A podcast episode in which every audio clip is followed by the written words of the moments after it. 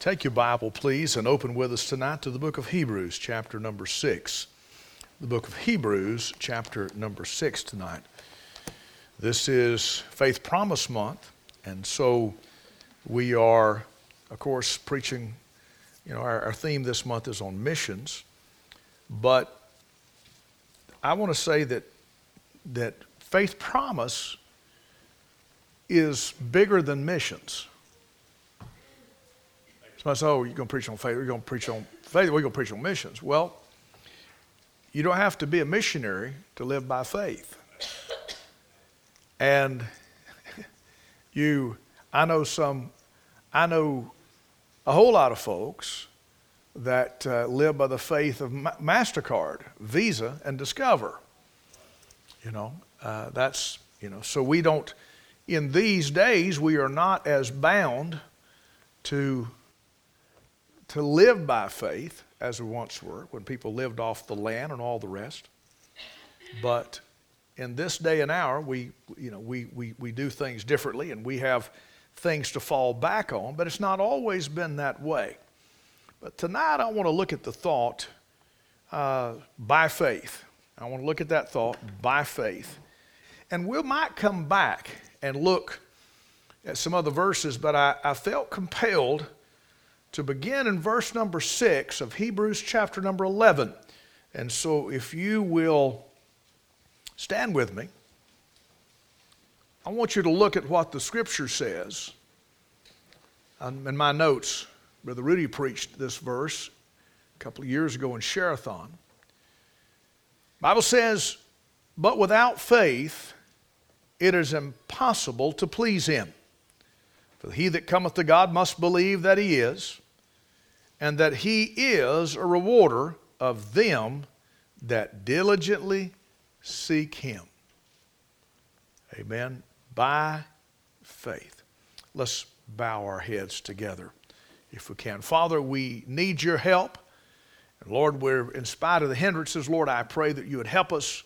May the Word of God find its lodging place, and Lord, may you be glorified in all that's said and done. In Christ's name, amen and amen. Thank you very much, and please be seated. Now, look back with your text. The Bible says, without faith, it is difficult to please God. Is that not what your version says? Well, you must have a different version. Without faith, it is uh, hard to please Him, difficult to please Him, inconvenient to please Him. No, this old King James, you know what it says? It says, without faith, it is impossible. Impossible. So I said, well, that's faith thing, it's optional. Well, only if you don't want to please God. I mean, that's, yeah, if you don't want to please God, you're good. Yeah, just live by sight. But if you're going to please God, then you're going to have to live by faith, according to the scripture. And so, uh, and so somebody said, well, well, preacher, the, the Buddhists live by faith, and the Hindus live by faith, and the Muslims live by faith. Well, I want you to understand that they have misplaced faith. The common thought in today's world is it don't matter what you believe as long as you're sincere about it.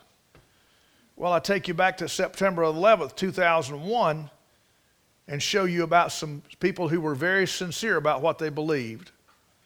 And they believed that if they would take down airplanes and hit these national monuments of infidels and destroy all of these thousands of lives, that they would be immediately escorted into the presence of Allah and they would be given 70 virgins who would be perpetually virgins for all of eternity.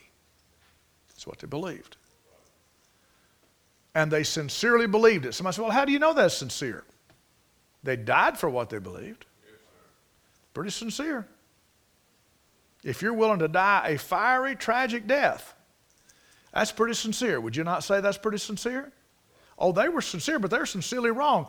And in hell tonight, they're lifting up their eyes, realizing that they were sincerely wrong. Yeah.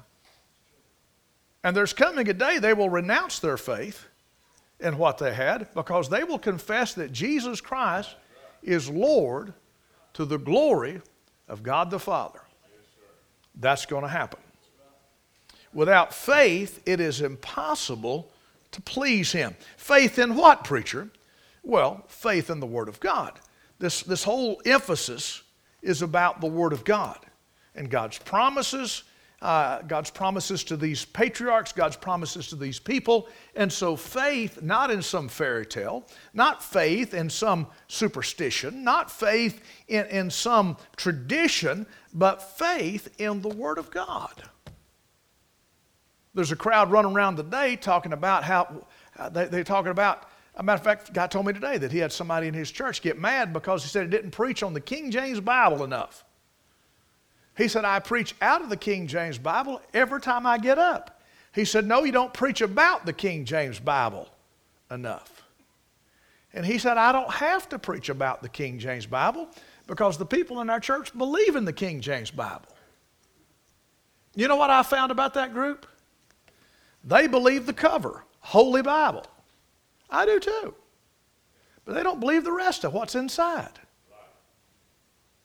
You can, uh, according to that crowd, you can have all the wives you want to as long as you carry a King James Bible. That's messed up, folks. Okay? I don't care who it is. That's, dis, that's called disqualification. Disqualification. And I don't care how many King James Bibles they got. I don't care what authority there were on the printing or the translation of the King James Bible. Sin is still sin. Whether you got a King James Bible under your arm or an NIV, it's still sin. Amen? And ain't nothing going to change that.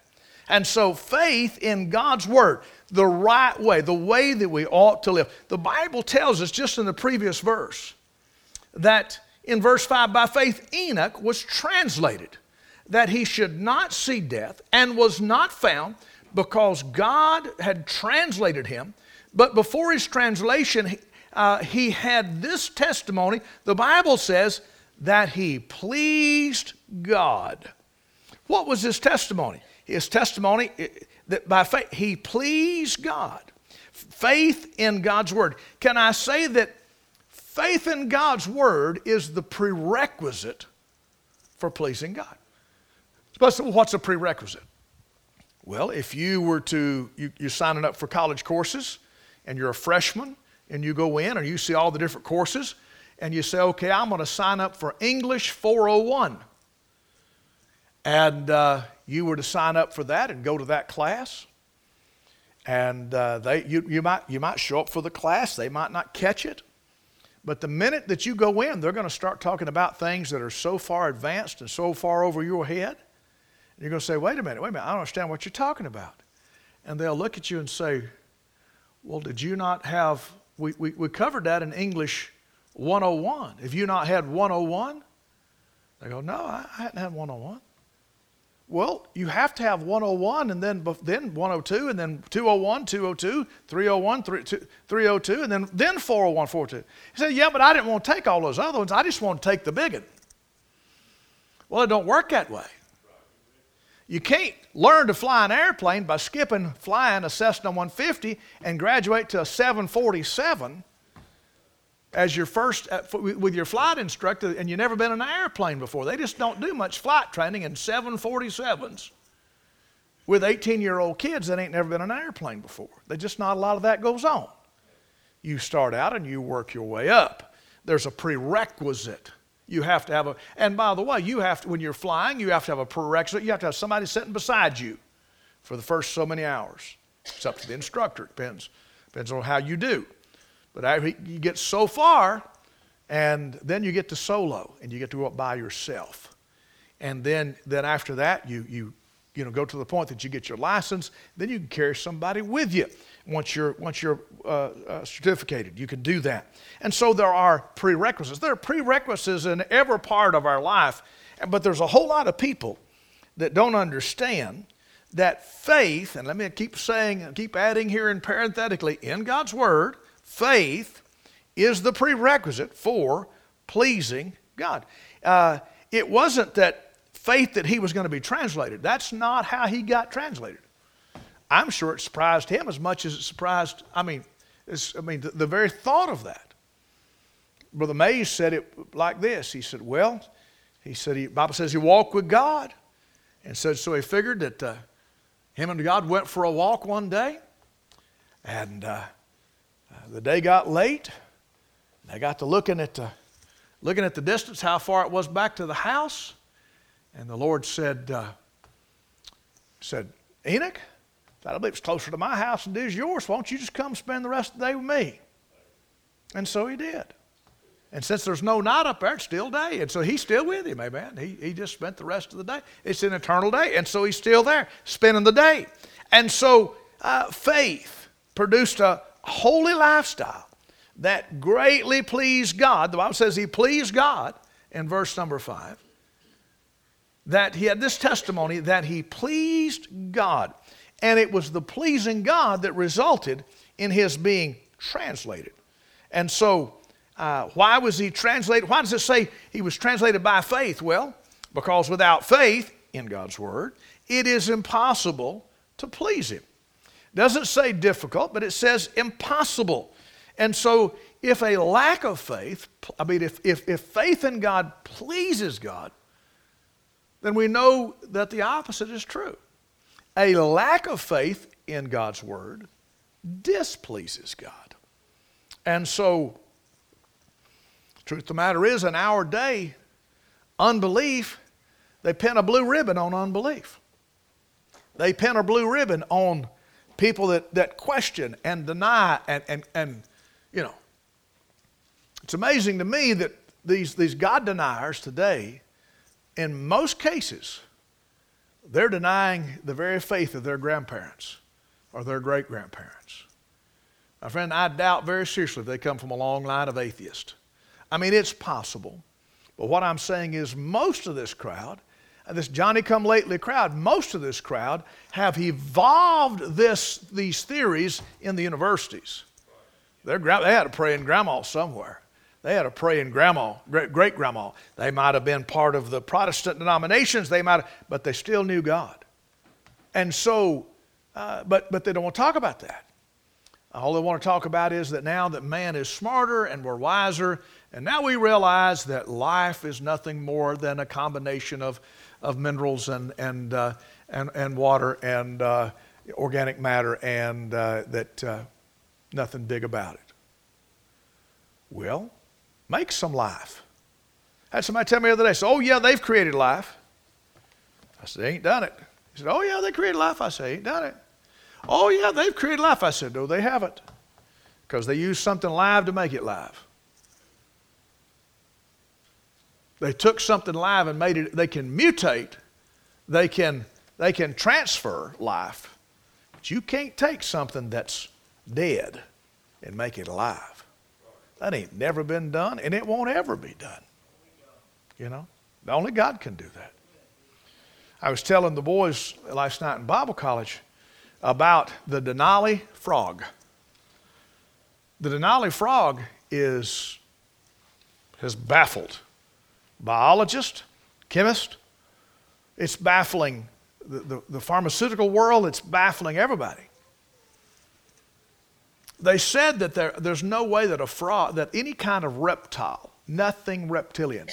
You know, one thing I like about, uh, about Alaska, there are no snakes. I like that. There ain't no snakes in Alaska, are they? No, no snakes. Matter of fact, there are not even any spiders in Alaska, are they?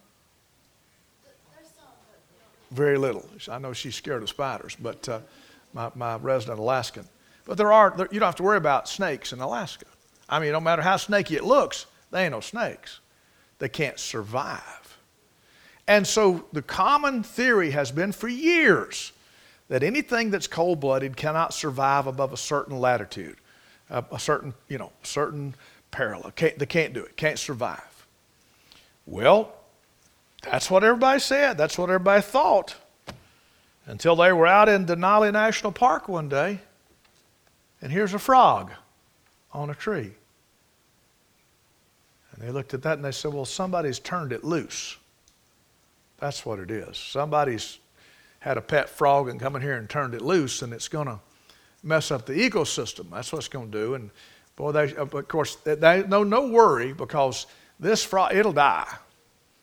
And uh, it, it's not going to not going to last the winter, so it's going to be kind of like the boa constrictors, you know, in the Everglades. They turn them out. They, they live down there because it's hot, warm, and now they're an invasive species. But up here, it'll die, it'll kill out, not a problem. They ain't but one problem. They found another one, and another one, and another one.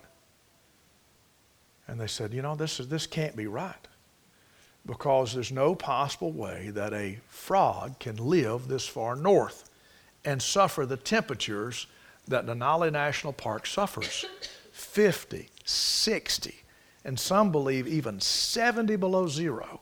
That's not wind chills, that's actual temperatures. And this is what they found that this little frog freezes to death every winter. This little frog, though, just before he freezes to death, when he feels his eyeballs getting cold, his body quickly sends out insulin throughout all over his body. And the insulin store, stored in his, in his body, it quickly just it does a massive burst of insulin.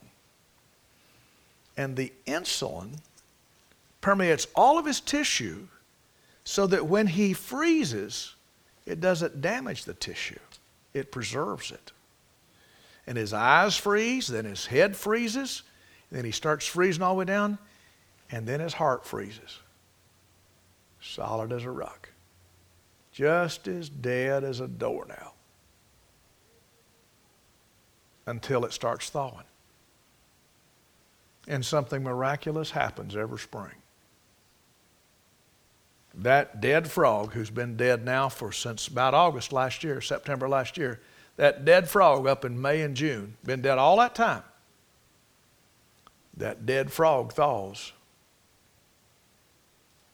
And that heart will catch a blick, ba-boom, and it'll start beating back. And they have took them into laboratories and they have frozen them and thawed them and frozen them and thawed them and frozen them and thawed them. The poor old frog, he can't catch a break. He thinks it's, he th- instead of global warming, he thinks we're having another ice age. You know, he gets froze about every other day. You know, he gets froze up, and so he, yeah, he's in bad shape. But, yeah. And to this day, they can't understand what makes those cells that look like they should be dead. What causes that frog to start beating and start breathing? I know exactly what does it. The God of heaven. Somebody said, well, why would God put a frog in the Denali National Park? I think he uses the foolish things to confound the wise. I believe it's there so Dr. Tookenput will sit there and scratch his head, his old bald head, until it's sore, trying to figure out how that frog does that. But there are 17 countries currently studying that frog. 17 countries are studying that frog. Frogs. They have, they've, they've come in there and they'll only let them take so many, but they've taken some and they are now studying that frog in 17 different countries. And they're saying that medical breakthroughs could come from that frog. And so we know how to kill stuff, we just don't know how to get it back. But that frog, of its own accord, because of the Creator, says, beat, little heart, and it starts beating again every spring. And so I'm talking about faith. Faith, the prerequisite in faith. The Bible says without faith it is impossible. It's impossible. Not just difficult, it's impossible to please Him without faith, the prerequisite of faith. But then, look what the Scripture says, secondly, in this passage. The Bible says, not only without faith it is impossible to please Him, look at the colon, it says, for he that cometh to God must believe that he is, and that he is a rewarder of them that diligently seek him. So there is the, prerequisite in faith, but then there is the profession of faith.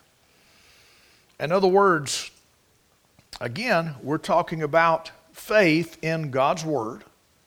Everything that, everything that Hebrews, I mean, what does the writer of Hebrews do? He sends us back to the Old Testament over and over and over and over and over.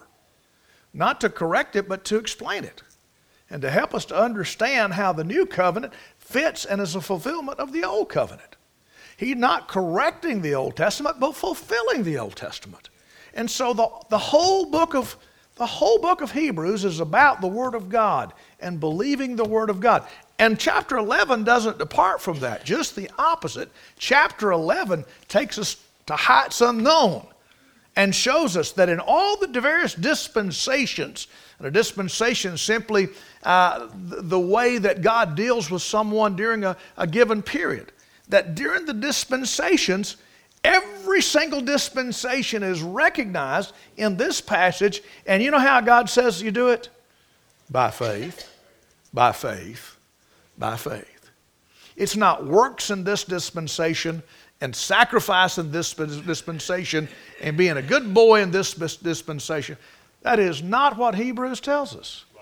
It's by faith, by faith, by faith. Now, I'm quick to add that the subject of the faith of the Old Testament, of those in the Old Testament, it varied. We're standing on the backside of Calvary looking back at it. We have a full understanding of it. It's past history. We, we, we, we understand what it is. They did not have that luxury. They were looking toward it. They were, it was in front of them. They didn't fully understand that. But the but looking back, you know, we do. What if you were to try to explain to our grandparents what that was? What if you went back to, to 1923 and pulled out an iPhone and tried to explain to your granny what, what you had in your hand? She wouldn't understand it. You couldn't convince her. You couldn't, you couldn't tell her what that was. 1923, they didn't hardly have radio.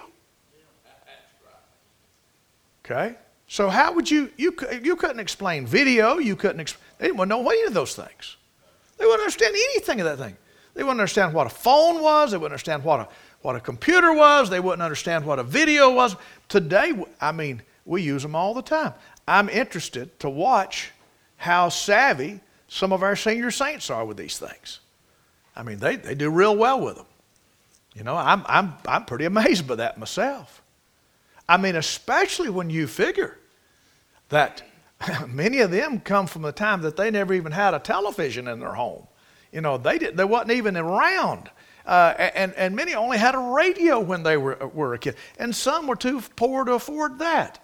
I mean, you think about it, folks. We've come from indoor toilets and running water, you know, from outdoor toilets and having to run to the well to get it or run to the spring to get it, to the space age, the jet set, and instant communications anywhere in the world. I mean, today, Robert listened to prayer time in Bolivia. Now, I mean, they listen all the time, but it's just interesting that today, uh, what Robert's, Jerry, Jerry listened down there. Said, I'm joining you from Santa Cruz. And we have people from all over, Pakistan, everywhere else today.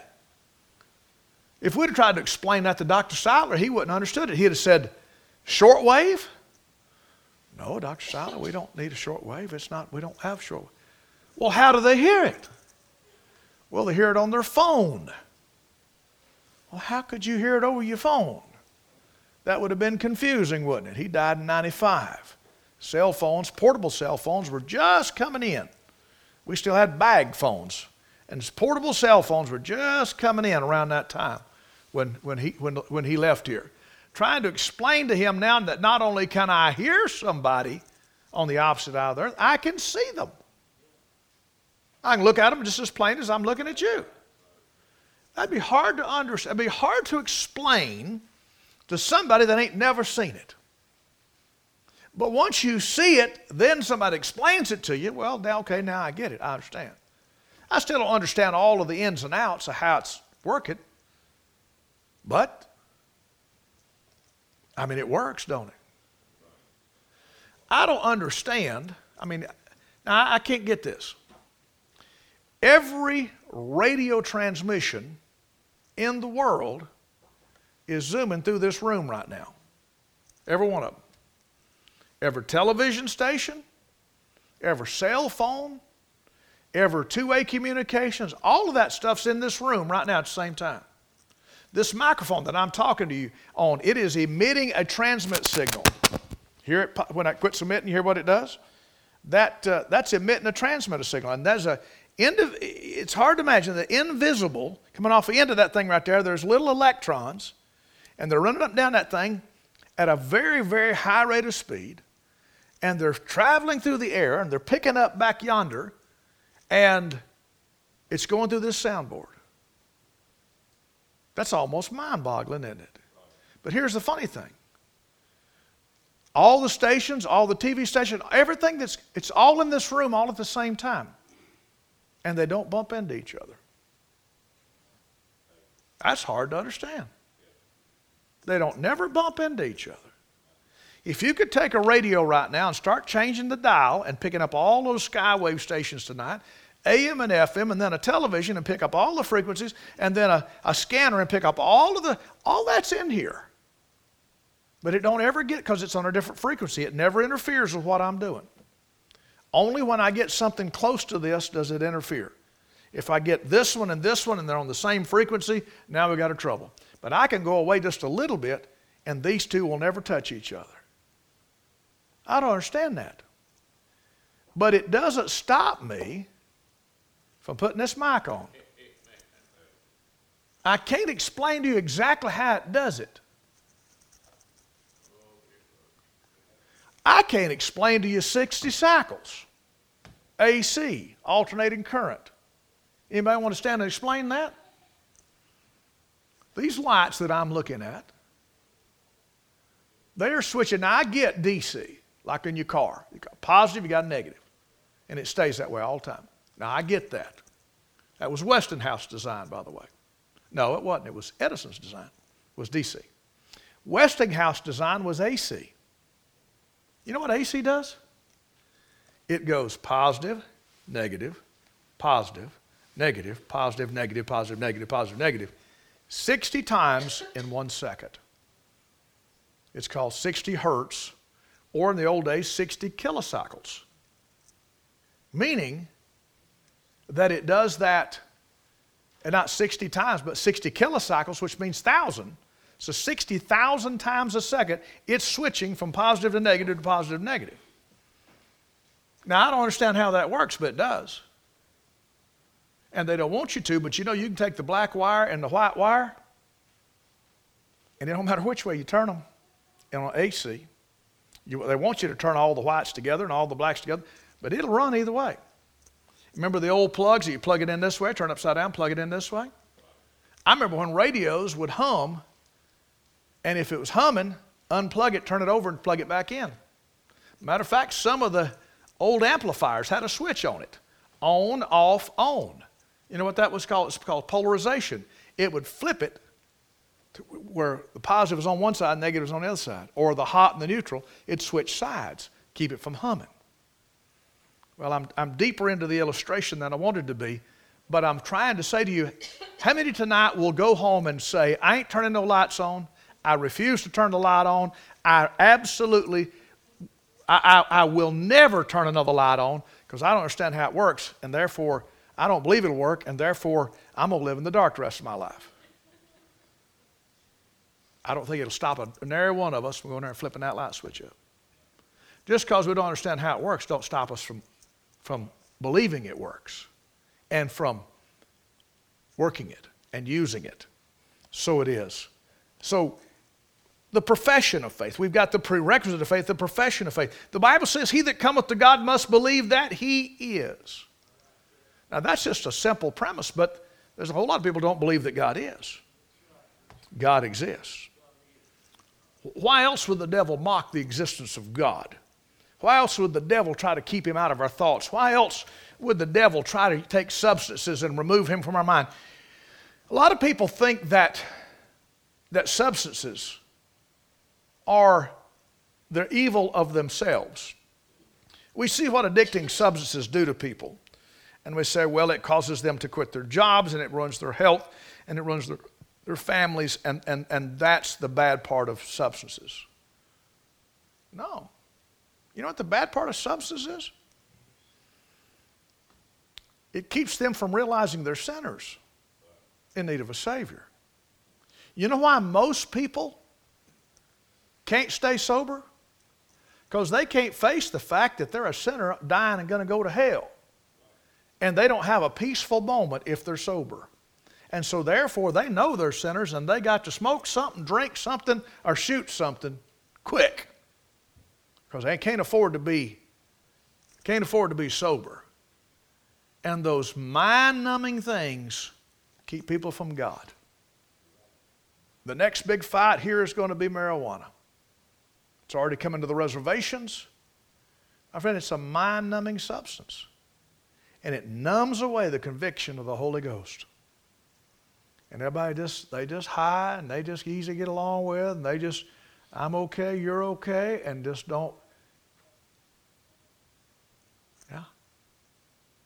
Here's the problem you're not okay. Not if you're lost without God. But that's what substances do to us. You must believe that He, that, that he, that he is. Uh, and can I tell you that sometimes you have such a godless world around us and you see circumstances and things going bad. Okay, here's my question, okay? They won't even do the Star Spangled Banner at a football game because it's too controversial, right? They, they don't even do it now. When the, t- for the TV, if they do it, they do it before the TV cameras come on. What? do They quit doing it because of the kneeling of the players and all the mess, right? But when a fella gets hit in the heart the other night, and his heart stops, isn't it something that the whole team prayed? And that the commentators prayed and had people, we need to pray, we need to pray, oh, this is bad, we need to pray. I didn't see it, but I heard about it. Isn't it something that the people in the stands were praying? Isn't that interesting? They're praying to a God who don't exist. about three minutes ago, it was all about liquor and beer, and, and uh, it was all about, uh, you know, every godless thing you can imagine in the commercials. And now suddenly we're having a big prayer meeting with all these people watching. And don't get me wrong, that's, the, that's wrong. He's alive. Somebody prayed because he shouldn't be alive. They said the chances of that happening was one in so many million. I forgot what the chances were of you getting hit at the exact time that that impulse was for your heart to beat. And for it to short circuit the beat that would cause your heart to beat. They said that's that's said you could said if you tried that, you couldn't try that, you couldn't make that happen again. I mean, the odds of, of doing that are unbelievable. But what the amazing part was, the odds of him coming back, they got out there, realized that he was in full arrest. They immediately started CPR, and he got released from the hospital. Not only is he alive, he's well. You know what the first thing he said when he opened, and I'm not an NFL fan. You know what the first thing he said when he opened his eyes? You know what he asked the doctor? Did we win? They were so distraught, both teams said, We ain't going back out there. And they go, Oh, you got to go back out. They said, We ain't going back out there. By consensus, both teams refused to play that game. They said, We are not going back out there and in a show of unity that I've never seen, one team come in and took a knee all the way around the player and surrounded him. The next team come and stood behind them. Both teams are on the field surrounding him to keep the cameras from, you know, peering at him while they're doing CPR on one of their players. And a while ago, just, just two minutes prior to that, they t- doing everything in their power to kill one another. And then when they succeeded, they, they suddenly go into revival mode. Good thing. I'm glad for them. I'm, I'm glad, it, glad it all worked out, not, not being critical at all. But my point is, isn't it amazing how when, th- how when, you know, how when things get desperate and when things go bad, suddenly everybody believes in God. Yeah. But that's part of the that's part of this thing of the profession of faith the being of God. He that cometh to God, uh, he that cometh to God must believe that he is. How would you come to somebody who's not there? How would you call on somebody who's not there? How, why would you do that? And so we act like we forget oftentimes that God exists. But there's not only the being of God, but there's also a very key factor in this the benevolence of God. Look what the Bible says He is a rewarder. Boy, that goes against what people will tell you. You see, faith in God's Word sees God as benevolent. Unbelief in God's Word depicts God as being cruel, God as being vicious, God as being unreasonable, God as being hateful. Every time there's a hurricane, there's always an act of God. Every time there's a tornado, always an act of God. Every time somebody gets struck with light, always an act of God. Well, they call it the act of the devil. How come they don't say that in the insurance policies? It's always blame it on God. Well, you study other gods and you study heathen, heathen gods. Heathen gods weren't benevolent. Matter of fact, the gods of Rome and the gods of Greece and the gods of Babylon, they were wicked. Matter of fact, they were cruel. And they would harm you if they were not appeased. Tonight, Bolivia, South America, before they start down the down uh, the the the uh, what's it called? The devil's the death road. Yeah, the, the, the death road. Where the, start down through there. The truck drivers will stop and buy a bottle of liquor. It's not to drink. They'll stop and they'll get out and they'll pour liquor on their tires, on all their tires. And that's to appease the devil, Pochamamba. To appease, and they call him, uh, they call him the uncle, Tio. That's what they call him, the uncle, Tio. To appease Tio. And he is, they say that, that God controls from the ground up, but Tio controls from the ground down. And because the earth is the ground, they believe that Tio controls the ground. And therefore, they will do oblations. I've seen them. I've seen the, I've, I've been there at the statue where you start down into the, the Yungas and, and we start down there. I've, I've, been, I've seen all the stuff. I mean, they burn llama, dried llama fetuses. They burn all this stuff to the gods, mostly the gods of the underworld. And it's so that the gods won't do cruel things to them. And they'll pour liquor on their tires, hoping that, that it appeases Tio and keeps him from causing the bank to slide off or causing the tire to blow and then run off in the ditch. And these are quote unquote God fearing Catholic people. But they believe that the devil controls the underworld and therefore they have to appease him. And their gods, uh, they'll harm if not appeased. I was in the Philippines. They're plowing right up next to a bank, right up next to a cliff. And this Christian man is plowing. No, he's not plowing. They've already plowed. Well, I guess they were doing both. So I guess they were plowing, and this other one was coming behind planting. And this is a man who's supposed to be saved. And he would get up next to the bank and he would come to the edge. And I mean, it's a long way down. It's the ocean. Come right up to the edge of the bank and he'd stop. But before he would turn, he would do the oddest thing. He would take his hand and put it in the seed sack, and he'd sling a handful of seed over the side. Then he'd go back down this way. And I finally said, What's he doing? And they said, Well, old habits are hard to break. I said, What? Said, He's trying to appease the God of the sea that he don't send a storm and blow down his garden. He's trying to appease the God of the sea.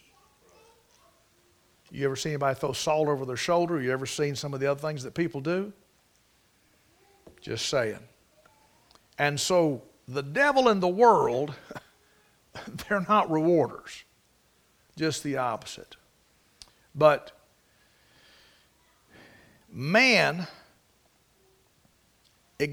man that acknowledges God's existence, he has a natural fear of God because of his sinful condition. Genesis 3, what happened? They hid themselves in the garden. They hid from God. Why did they hide from God? Well, the commentary, uh, they tell on themselves in verse number 10, said, Why did you hide? He said, Because I was afraid. Why were you afraid? Because I was naked. Who told you I was naked?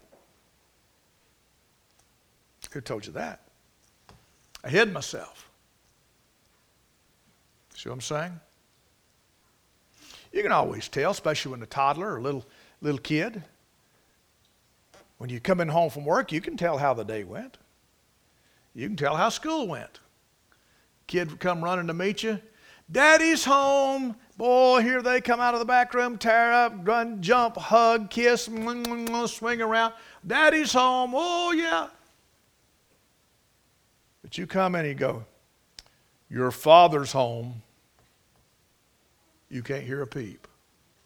You say, Where are you? Where are you, son? Where are you? Where are you? Go in the room. What you doing? Playing. Where's my hug? And if you do get a hug, it's like pat you, you know. And you go to you go to his mama and say, "What did you do?"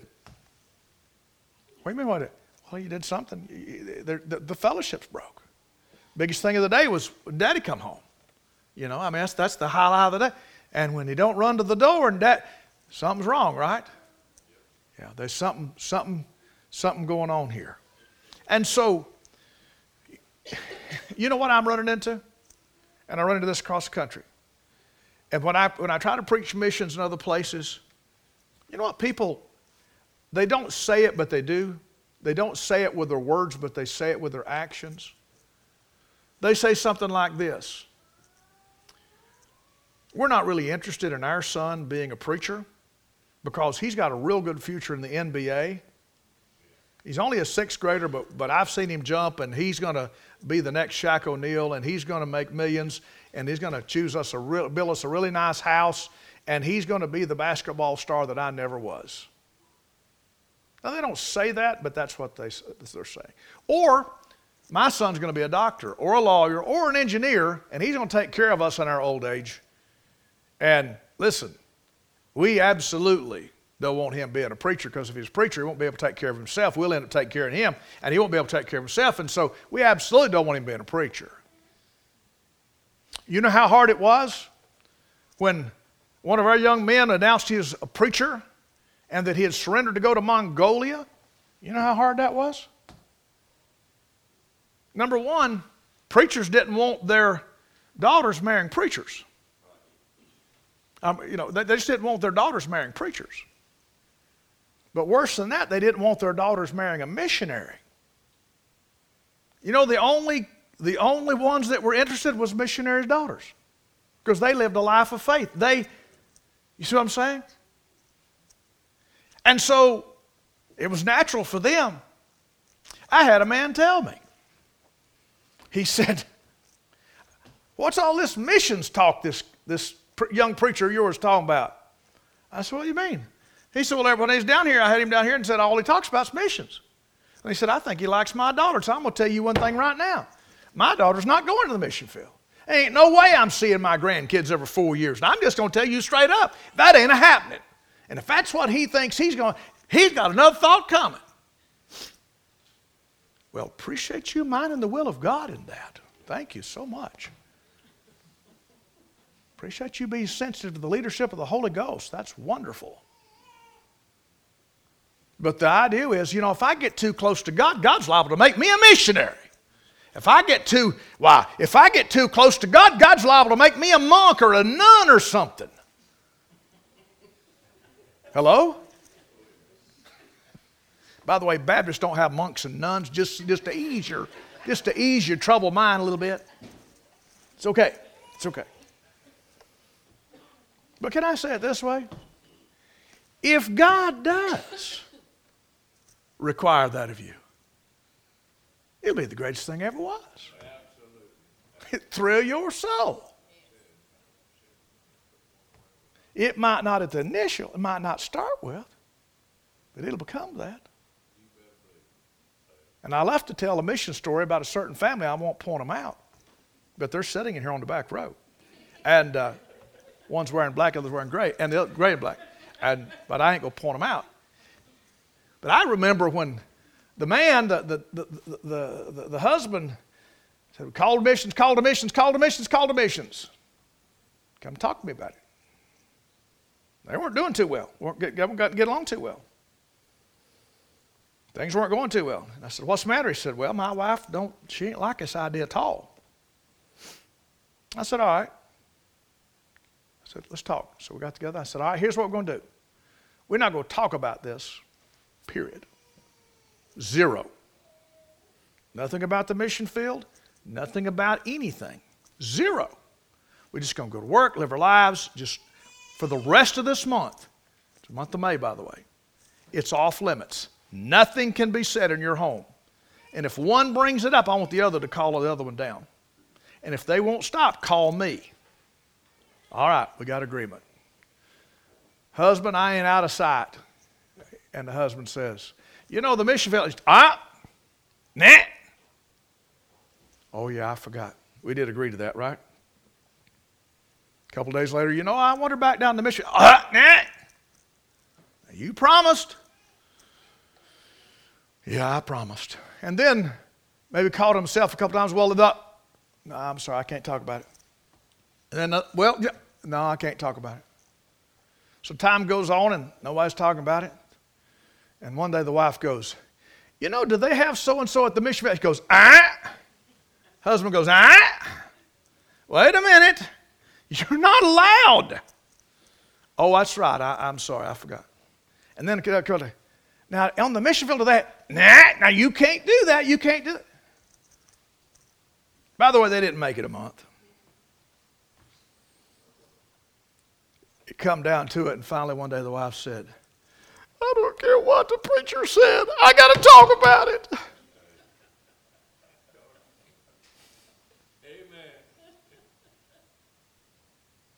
And they have given their, not just their life, but they have given their heart their heart to missions. And uh, through some very, through a civil war and cancer, but still give their heart. Their heart, their heart's there, okay? It's there. You know, they said about Livingstone. Livingstone was a hero, he was one of the first British missionaries. He was a pioneer in the, in the country of Africa, found Victoria Falls, found a, charted a bunch of the continent of Africa. And when he died in Africa, they made the preparation to bring the body of the great David Livingstone back to Blantyre, Scotland for its burial. And the natives said, No. They said, What do you mean, no? They said, You can have the body, but his heart stays here. And they took the heart of David Livingstone out of his chest and they buried it on African soil.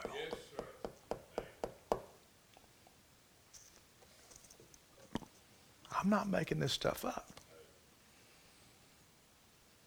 I'm talking about the prerequisite of faith. I'm talking about the profession of faith, the being of God and the benevolence of God. But then there's the passion of faith. The Bible says, verse 6 But without faith it is impossible to please Him. For he that cometh to God must believe that He is, and that He is a rewarder of them that, look at the last phrase, diligently seek Him. the passion of faith. The text specifically says those who diligently seek Him can expect a reward. Now, I want you to understand very quickly God is not fair. Somebody, well, wait a minute, preacher, that sounds like blasphemy. No, no, no. I want you to understand. C- concerning fair, well, as fair today is and politically correct fairness is, God's not fair. He does not check any of the boxes of being fair. In other words, God don't give out participation participation trophies to everybody that plays.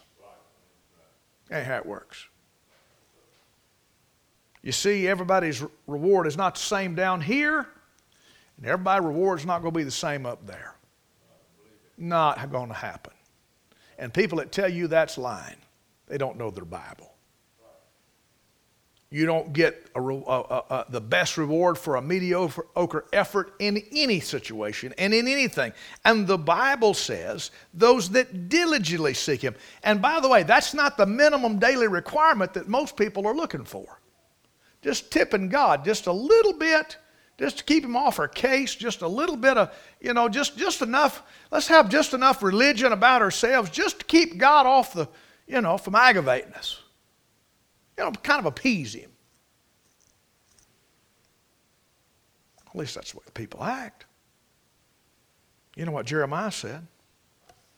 He said, Ye shall seek me and find me when ye shall search for me with all your heart. With all your heart. You know, I've thought a whole lot about the rich young ruler. The Lord Jesus said to him, Thou shalt love the Lord thy God with all thy heart, with all thy soul, with all thy mind. In Matthew. Mark added, and with all thy strength. And the young man said, I've done that.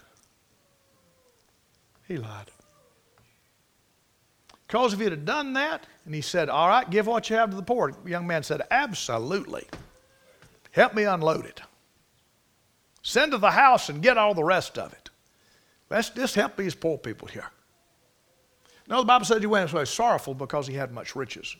In other words, you're someone saying he, he had not done that because he had not loved God with his whole heart, with his whole mind, with all of his heart, mind, strength. He had not done that.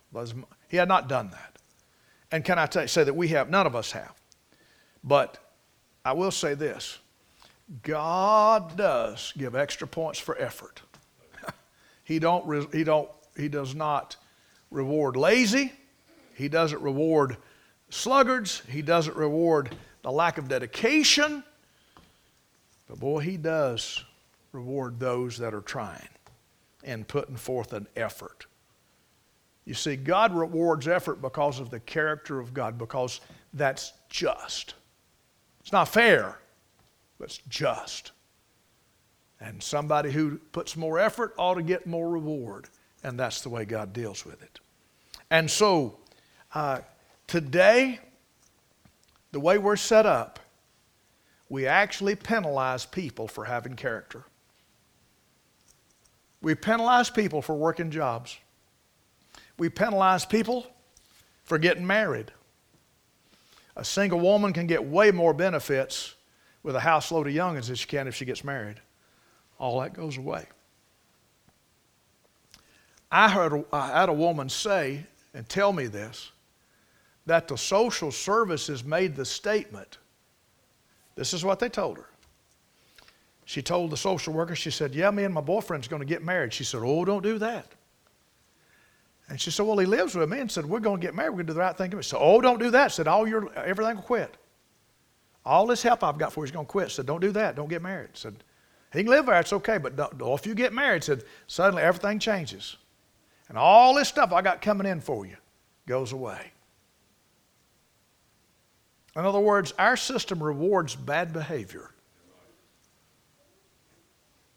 Did you know that there are seniors that get divorced on paper because they can't make it as filing jointly married?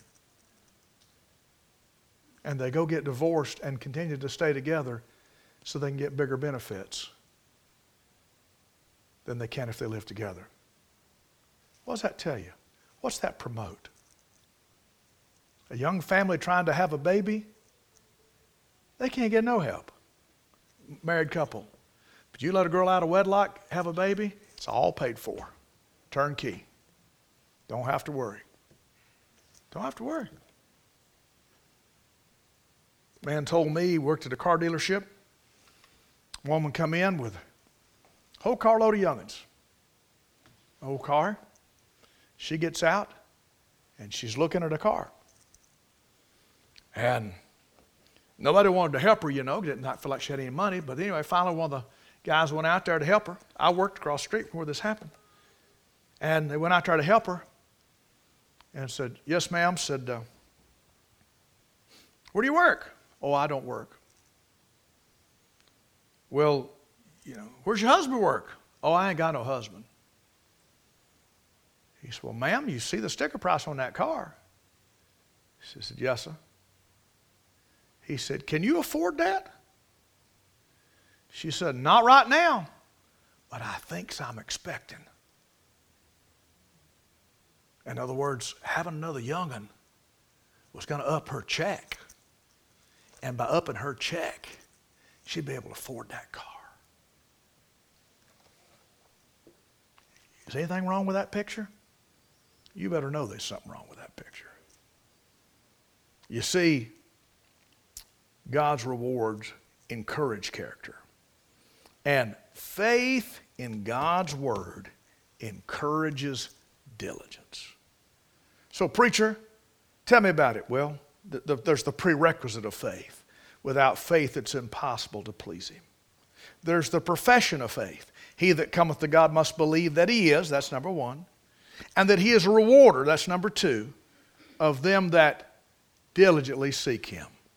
That is the passion of faith. Diligently seek Him.